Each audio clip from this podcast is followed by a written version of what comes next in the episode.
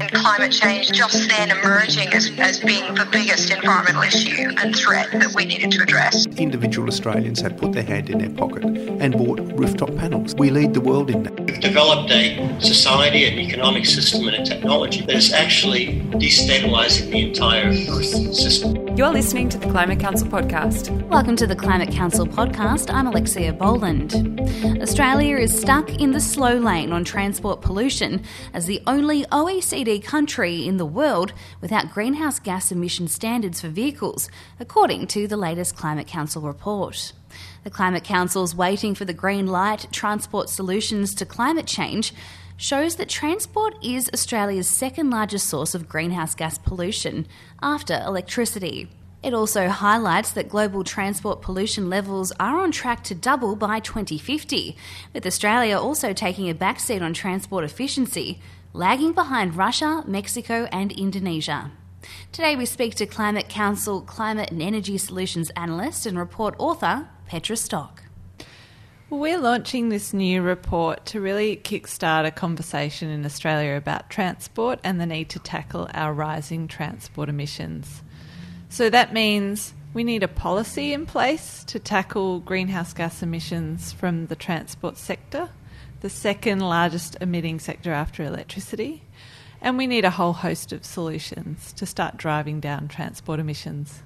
So, Australia at the moment does not have a plan in terms of lowering greenhouse gas pollution levels from transport, modes of transport such as cars, trucks, things of that nature. No, we don't have any plan to tackle transport emissions, and what's more, those emissions continue to rise. So, the transport sector is our second largest source. Uh, it's about 17% of our national emissions every year, and those the greenhouse gas pollution from our transport sector, our cars, trucks, and buses just keep going up and up, and we really need to start driving those down. Pardon the pun there, uh, but uh, I guess Australians really do rely on on their vehicles to get to work, to take children to school. Um, we've got a lot of space to cover. Um, does that all factor into why we're all driving while we're all in cars? Um, you know, in terms of logistics, just to get you know uh, from farmland or agriculture areas just to get our food. We rely on tr- the trucking industry to keep Australia moving. Um, is that why it's the second biggest uh, emitter? Absolutely. So there's a number of factors that influence people's travel choices. You know, where they live, where they work, uh, what schools their children go to. But what we really need is governments to help people make transport choices that suit them, but that are also lowering our greenhouse gas pollution from transport. So we need to see governments putting in place policies like greenhouse gas emission standards for vehicles so that when people buy a new car, it's less emitting than the one they drove before. And we also need state governments and federal governments to be investing in real public transport alternatives so people have efficient options to use the tram or the bus, um, but that doesn't cost them in extra travel time or um, doesn't cost them more in terms of what they're paying for uh, to get from A to B. It sounds like uh, what you're asking for is a more efficient energy, sorry, it's a more efficient transport network to get Australians from A to B. Absolutely. So obviously, we don't want to force people out of their cars if there's no viable alternative option for them. We want those options to be put in place so people can make positive decisions that are better for them in terms of um, less travel time and more time with their families, but also better for the planet in terms of cutting our uh, greenhouse gas pollution, but also less noise on, on the roads, um, less inner city air pollution. There's lots of benefits to increasing public transport and reducing the pollution from our cars. And so, is it as simple as saying, you know, electric vehicles are the answer? Well, electric vehicles are part of the answer. We want to see a shift from uh, petrol based cars and diesel buses to electric cars, buses, and trucks. and particularly having those electric vehicles powered by renewable energy. That's definitely part of the solution. But we also want to see viable public transport options for people and policies that make sure that when people are buying new vehicles, they've got real incentives to choose smaller cars or cars that produce less pollution. Because I suppose if everybody switches to electric vehicles in a way, that's not going to do anything for peak hour traffic in the major cities, especially as the as populations grow. You'll just see the same, uh, you know, the same traffic jams, just made up of electric vehicles. So. I guess in in making our transport systems more sustainable, it would be great if we can also achieve better travel options for people. So quicker a quicker journey from home to work as well as a cleaner one. And I understand that if as many as six people started jumping on board public transport that was a bit more efficient and uh, perhaps maybe it was an electric, electric bus, for example, that would make all the difference in terms of, um, I suppose, being more sustainable and cleaner and getting to where you need to go.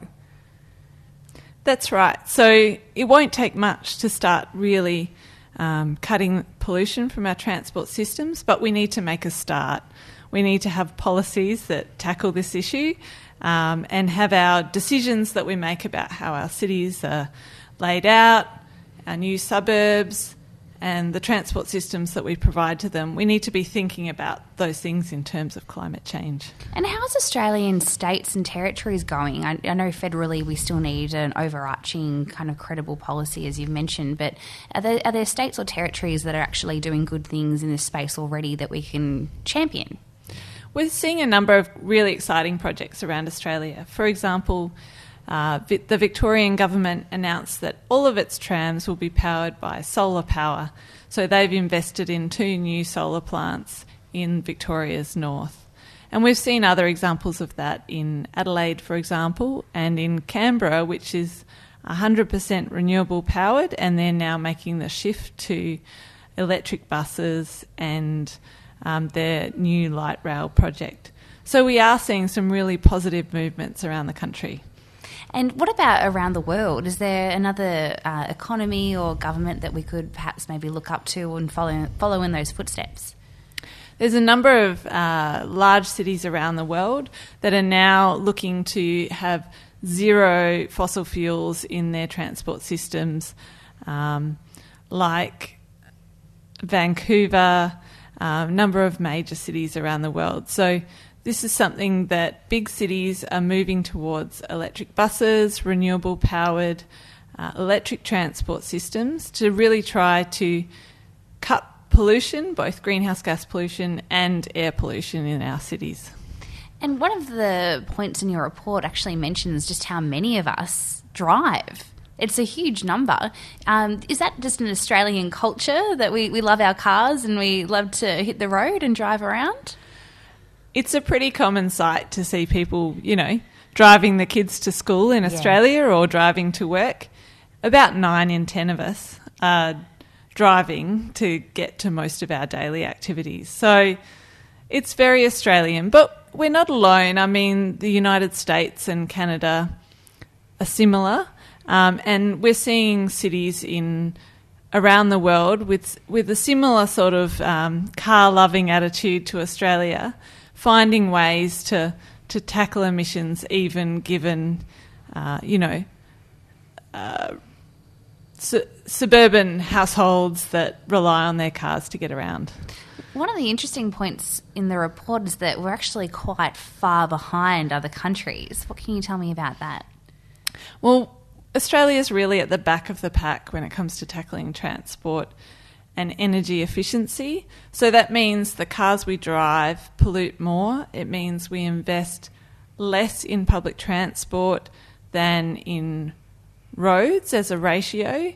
Uh, it means we're driving longer distances and that a smaller proportion of us are using public transport. Would you believe that Australia ranks behind Russia in terms of transport efficiency? We're really at the back of the pack. And so, if we're wanting, you know, uh, national standards, how hard is that to, to come by? How what's the process to make that happen? Well, in terms of uh, vehicle greenhouse gas emission standards, these are already in place in 80% of the global car market. And the federal government has already done quite a bit of work in terms of looking at what these standards would look like in Australia. They've done all sorts of consultation on this. It's really just the mark of a pen to put these plans into action. You're up to date with the latest from the Climate Council podcast team. You can access all of the Climate Council's reports, fact sheets, and podcasts at climatecouncil.org.au. You can also follow us at Climate Council on Twitter and forward slash Climate Council on Facebook. Don't forget the Climate Council is independent and community funded. We rely on donations to fund our critical research, campaigns, and projects. So please help to support our work and donate via our website today.